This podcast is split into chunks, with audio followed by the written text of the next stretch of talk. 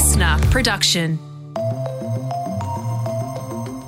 Right now, one of the most anticipated court trials in years is taking place in New York. Ghislaine Maxwell, the former partner of pedophile billionaire Jeffrey Epstein, is being tried on charges relating to the grooming and trafficking of underage girls for Epstein to sexually abuse.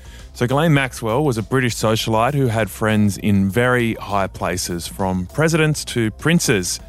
And one prince in particular, Prince Andrew, who spoke about her in his disastrous BBC interview several months after Epstein's suicide in 2019. On balance, could I have avoided ever meeting him? Um, probably not. Um, and that's because of my friendship with Ghislaine. It was inevitable that we would have come across each other. Yeah, the world is uh, now waiting to see whether this trial is going to reveal any incriminating evidence about, well, not just Prince Andrew, but other high profile people such as Donald Trump, who's already been mentioned in the stand. So, in today's briefing, we cross to a reporter who's been in the courtroom for this very historic first week of the Ghislaine Maxwell trial. But first, here are today's big headlines. It is Friday, the 3rd of December. I'm Tom Tilley. And I'm Jan Fran. Starting in Canberra this morning, and the last day of Parliament for the year ended with an allegation of abusive behaviour and a minister standing aside for an investigation. What a fitting end to the year. Oh, goodness gracious. Yeah, so the Federal uh, Education Minister, Alan Tudge, was stood down from his role in Cabinet after his former media advisor, Rochelle Miller, said the affair that she had with the frontbencher was physically abusive. This relationship was defined by significant power imbalance. It was emotionally and on one occasion physically abusive relationship. Now, Ms. Miller alleged that during a work trip to WA in 2017 with the minister, she and Mr. Tudge shared the same room. She said that she was awoken by her phone very early in the morning, and that's when he became physically abusive towards her. Then I felt someone kicking me on the side of my hip and leg as I tried to sit up in bed. It was the minister. He was furious, telling me to get the out of his bed.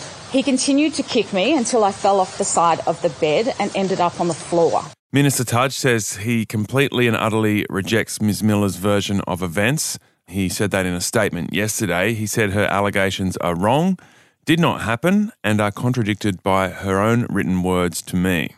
Yeah, the Prime Minister, though, has asked him to step down from his role. He has taken personal leave. Um, the allegations are going to be investigated by a senior bureaucrat in the meantime. Interestingly, um, Rochelle Miller already lodged a complaint with the Department of Finance last year, and it came back and cleared the minister, Tudge. She also made allegations in the ABC Four Corners last year, but she said yesterday she was revealing these new details to push Parliament to adopt the recommendations made in this week's workplace review by Kate Jenkins. The review that she's talking about is a review by Sex Discrimination Commissioner Jenkins, who released a review on Tuesday that made 28 recommendations. It found that 37% of current parliamentary workers had been bullied and 33% had been sexually harassed. And South Australia's Premier has announced COVID testing for arrivals from New South Wales, but he says that he's confident that the state can tackle a growing number of cases that have been linked to a school reunion. We've got this. Uh, we've worked very hard uh, to make sure that we were COVID ready before we opened the borders uh, last week. It was always going to be inevitable for us to have some new cases in South Australia, and we're starting to see those come through. So that's Stephen Marshall, the Premier. Um, this was the plan, you know, open up, you're going to get new cases. He's obviously having to show a bit of leadership to make sure people uh, stay the course. They announced 18 new cases yesterday, up from two the day before.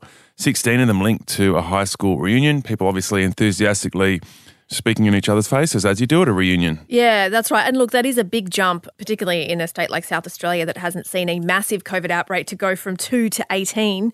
Authorities are saying that they believe the infections were seeded by an interstate traveller. So Oh, course. that means all arrivals, that's what they're saying. That means all arrivals from New South Wales are now going to be tested for COVID on arrival. And that's, you know, partly due to concerns about the spread of the Omicron strain in the state. Testing makes sense, but it means people can still travel, which is great. They're not going back to any really hardcore plans like full blown quarantine for arrivals from interstate. But Western Australia, not accepting any risk, um, they put up a hard border with South Australia yesterday. Western Australia, they love those strong borders.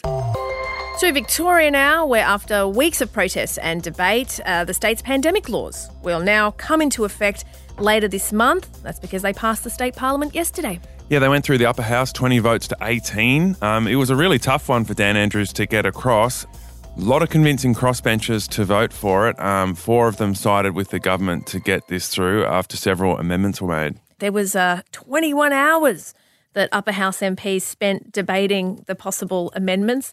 That's a very long time. The new legislation is set to come into effect on December 16. So, what it does is it shifts powers from the chief health officer to the premier and to the health minister, and they'll now be able to declare pandemics and, and issue health orders. This is the bill that's caused all those protests on the streets. Not just the bill, it's also, you know, the massive amount of time Melbournians have spent in lockdown, plus the really strong vaccine mandates. But that's why we saw the sometimes um, shocking and really disturbing imagery from out the front of Parliament. Part of the new amendments include setting up a joint parliamentary committee to review the public health orders and an independent panel to review appeals to detention under the public health orders. So essentially, more oversight over mm. these new powers. The International Olympic Committee says that it has held a second video call with Chinese tennis star Peng Shuai after the Women's Tennis Association said that it was cancelling future matches in China. So the IOC has said they've spoken to Shuai and she confirmed she was safe and well again after she told them the same thing in a call last month. Now, I think the concern here is that the, the IOC has such a vested interest in the Winter Olympics going ahead in China in February mm. that people aren't trusting them. Mm. Well, I mean, the WTA announced that it was going to cancel all tournaments and events in China and Hong Kong in 2022, and that was because they were concerned for mm. Peng Shuai's well-being. I guess the IOC wants to avoid cancellation of the Winter Olympics, as you say. Mm. It's like, do do you trust this call that they've had, the second one? There's another really interesting story about the Winter Olympics. The Australian newspaper has a front page story today reporting that Labor have offered to support the government in a diplomatic boycott of the Games in February. Right. And a diplomatic boycott doesn't necessarily mean that athletes won't go. What's the difference between a diplomatic boycott and a full scale boycott? Well, the difference is all the Aussies who are in the European Alps and in America going really hard on their final stages of training right now will still be able to compete. It will be more government officials that wouldn't go to the games. Okay. So a little bit of a half measure there, but nonetheless. less than half. less than half. A measure nonetheless. The thing is, look. Still just an idea, though. It's not actually happening yet. Right, right. Mm. Yeah. I mean, the, um, the Winter Olympics are set to happen next year in February. The IOC has said that they plan to meet with Shuai in person in January so at least that that's uh, you know we'll see what kind of eventuates from that meeting, and and what they decide in the lead up. I'd like to see the call. Why why can't we see the call? Fair point. And Meghan Markle has had a big win in court. This is the Court of Appeal in London, um, which overnight upheld a High Court ruling in February earlier this year that the publication of a letter that Meghan Markle wrote to her father was unlawful and that it breached her privacy. So, this letter was published by the Mail on Sunday in 2018, but the judge said the Duchess had a reasonable expectation of privacy when writing the letter.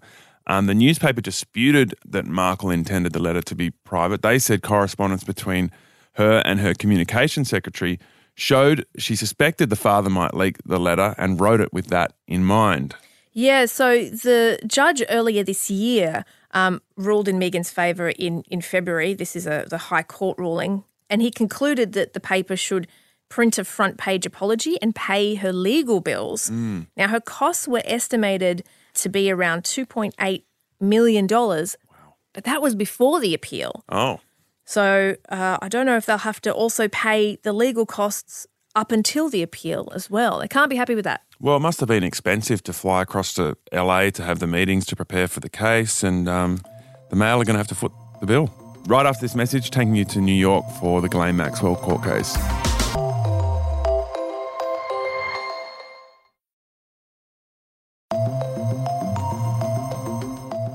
Do I regret the fact that he has quite obviously conducted himself in a manner unbecoming?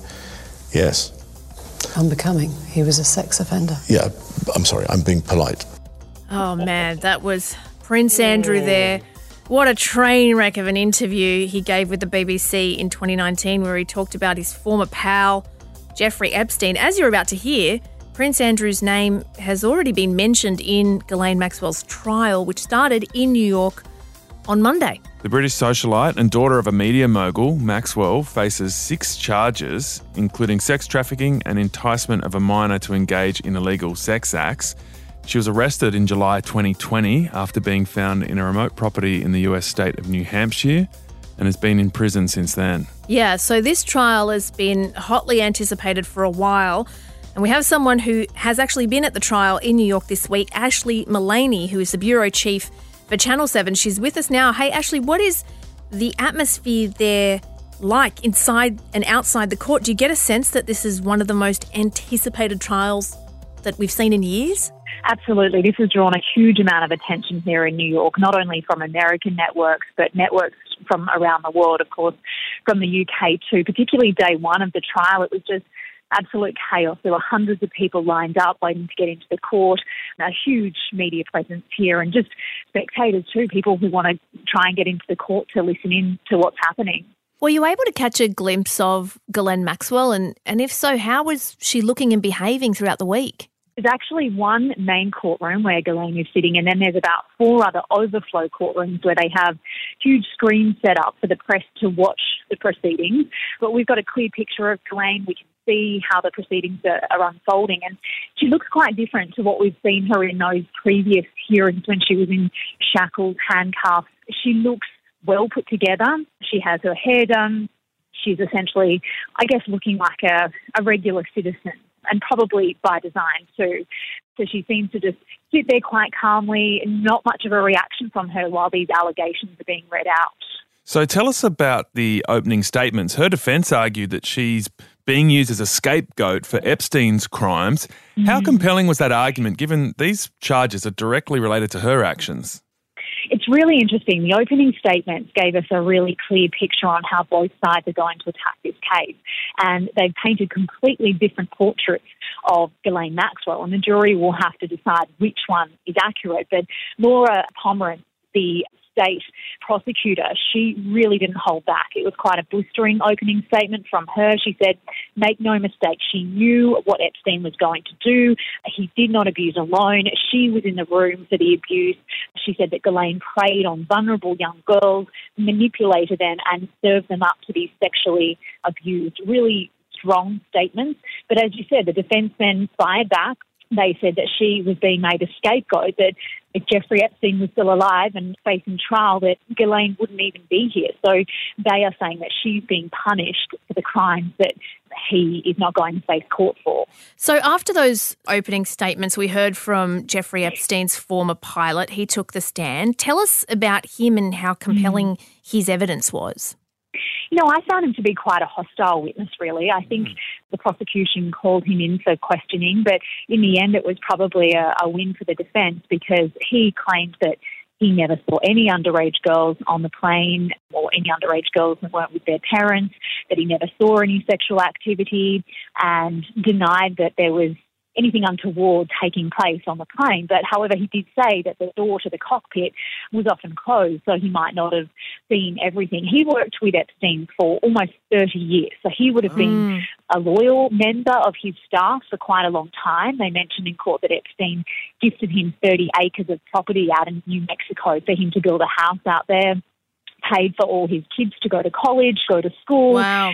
So I think they had a really interesting dynamic, and I had to wonder whether, you know, he's been, not that he had turned a blind eye, there's certainly no suggestion of that, but he probably wouldn't want to be in a position where it sounds like he knowingly witnessed anything untoward happening on his aircraft too. So, yeah, he definitely didn't do a whole lot to support the prosecution's case, but he definitely set the scene for the trial and the amount of jet setting that they did between all of Epstein's properties in Palm Beach, New Mexico, New York, mm. and Paris. It was quite fascinating.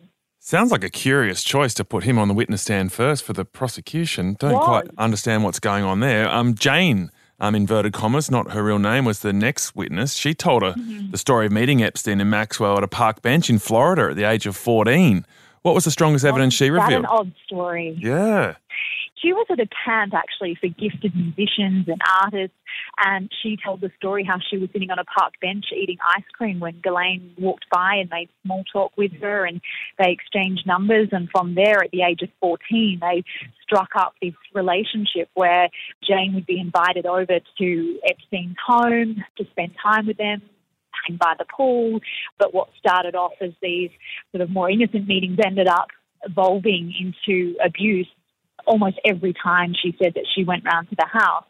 You could see she was very emotional recounting these stories. This is abuse that took place over many years, but it mm. started when she was just 14 years old. I've just walked out of court now, actually. I'm sitting on the steps outside, and the testimony that we've heard today, well, she's in cross examination right now with the Wow. defence, but there's been some more interesting detail about where she was taken, who she met while she was spending time with Epstein. She told the court that Jeffrey Epstein took her down to Mar a Lago, where she met Donald Trump on a trip with him, and then on another occasion where she flew on the private jet with Prince Andrew, which I thought was quite interesting.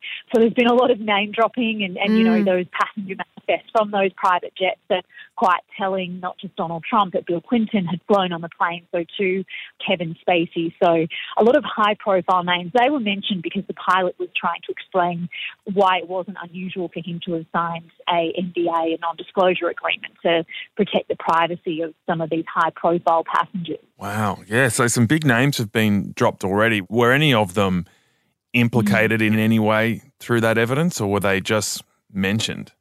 No, they've just been mentioned in passing. They haven't sort of delved any further. But this is a long court case. This is the first accuser, Jane. There'll be three other women who'll give evidence in court too. And then, of course, the big question is will Ghislaine testify mm. in this trial too? And you can only imagine the secrets that she probably holds too. She had a renowned black book and knew everybody in town. So it will be interesting to see whether she gives evidence. But the focus today, for the defence anyway, is to really poke holes in Jane's testimony and try and trip her up, basically, and say, Yeah. well, you told the FBI one thing in 2019 and that doesn't quite stack up. So they're really trying to undermine her credibility, undermine her memory. An example of that is that she told the FBI that when she was 14 in 1994, they took her to see The Lion King in New York, and a defense has said today, well, The Lion King didn't come out till 1997, and she said that was an error in her timeline. So every little detail like this that they can try and trip her up on, it would be their hope that it casts doubt over her entire story, really. Ashlee, what other big names do you think are going to come out? I, I know a lot of people are wondering whether Bill Clinton will be implicated, Prince Andrew. Who else might hmm. come up? That's a really good question, and I think that's what has drawn so much interest in this case because Ghislaine has this black book with so many high profile names. She was rubbing shoulders with past presidents and famous people from around the world, royalty. We've seen Prince Andrew implicated in this, and that famous photo of Ghislaine standing with Prince Andrew and Virginia Giuffre, who is not part of this case, but she has accused Jeffrey Epstein of abusing her. So it's definitely going to be interesting to see what names come out, whether Ghislaine decides to speak. But there's a lot of emotion here at the court. Not only are there these four women who are involved in this case, but there's a whole lot of other women who just say that they were abused by Jeffrey Epstein, who never had their day in court because he, of course, took his own life before he faced trial. In fact, I was sitting in court and there was a girl sitting, a woman, I should say, sitting behind me who came to, to watch the proceedings and said that she was 15 when she was raped by Jeffrey Epstein. And this is her chance. She hopes that if they can see justice with Ghislaine Maxwell, that that will be some comfort to them.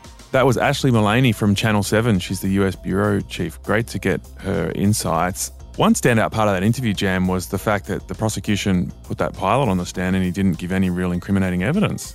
You'd like to think they have a bit of a plan. Maybe they're putting their weakest witness first and then they're going to build up. Well, Who they've got the four. They've got Jane, the first alleged victim, then three more. So obviously mm. their testimony is going to be fascinating. You obviously got to wonder what it's like to be on the jury of this trial as well. What a position to be in. And I, I wonder whether the Me Too movement will have changed the attitudes of those people on the jury in the way that they hear those victims' account. There's been a big push in society to believe mm. people who come forward with accusations of sexual abuse in a way that they hadn't been before. Mm. And I wonder if that could affect the outcome of this.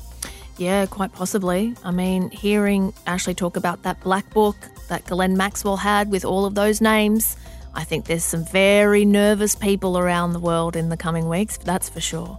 All right. Thank you so much for listening to your Monday to Friday briefing. The weekend briefing will be in your feed tomorrow with Jamila Rizvi.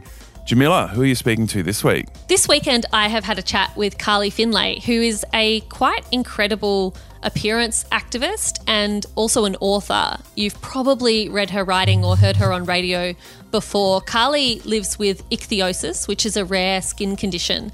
And she is someone who teaches quite selflessly the world to better understand disability. I'm disabled myself, and I still learned a whole lot from talking with Carly. I really recommend getting to know her better and perhaps taking away your own new perspective on being disabled. Amazing. That is the weekend briefing with Jamila Rizvi, and big thank you to her producer as well, Beth Gibson. And a big thank you to the whole briefing team executive producer Dan Mullins, news producer Liam Kennedy and Brooke Loudner, socials producer Emily Lodge, and our editor Matt Cuz Curry. Look forward to speaking to you Monday. Bye.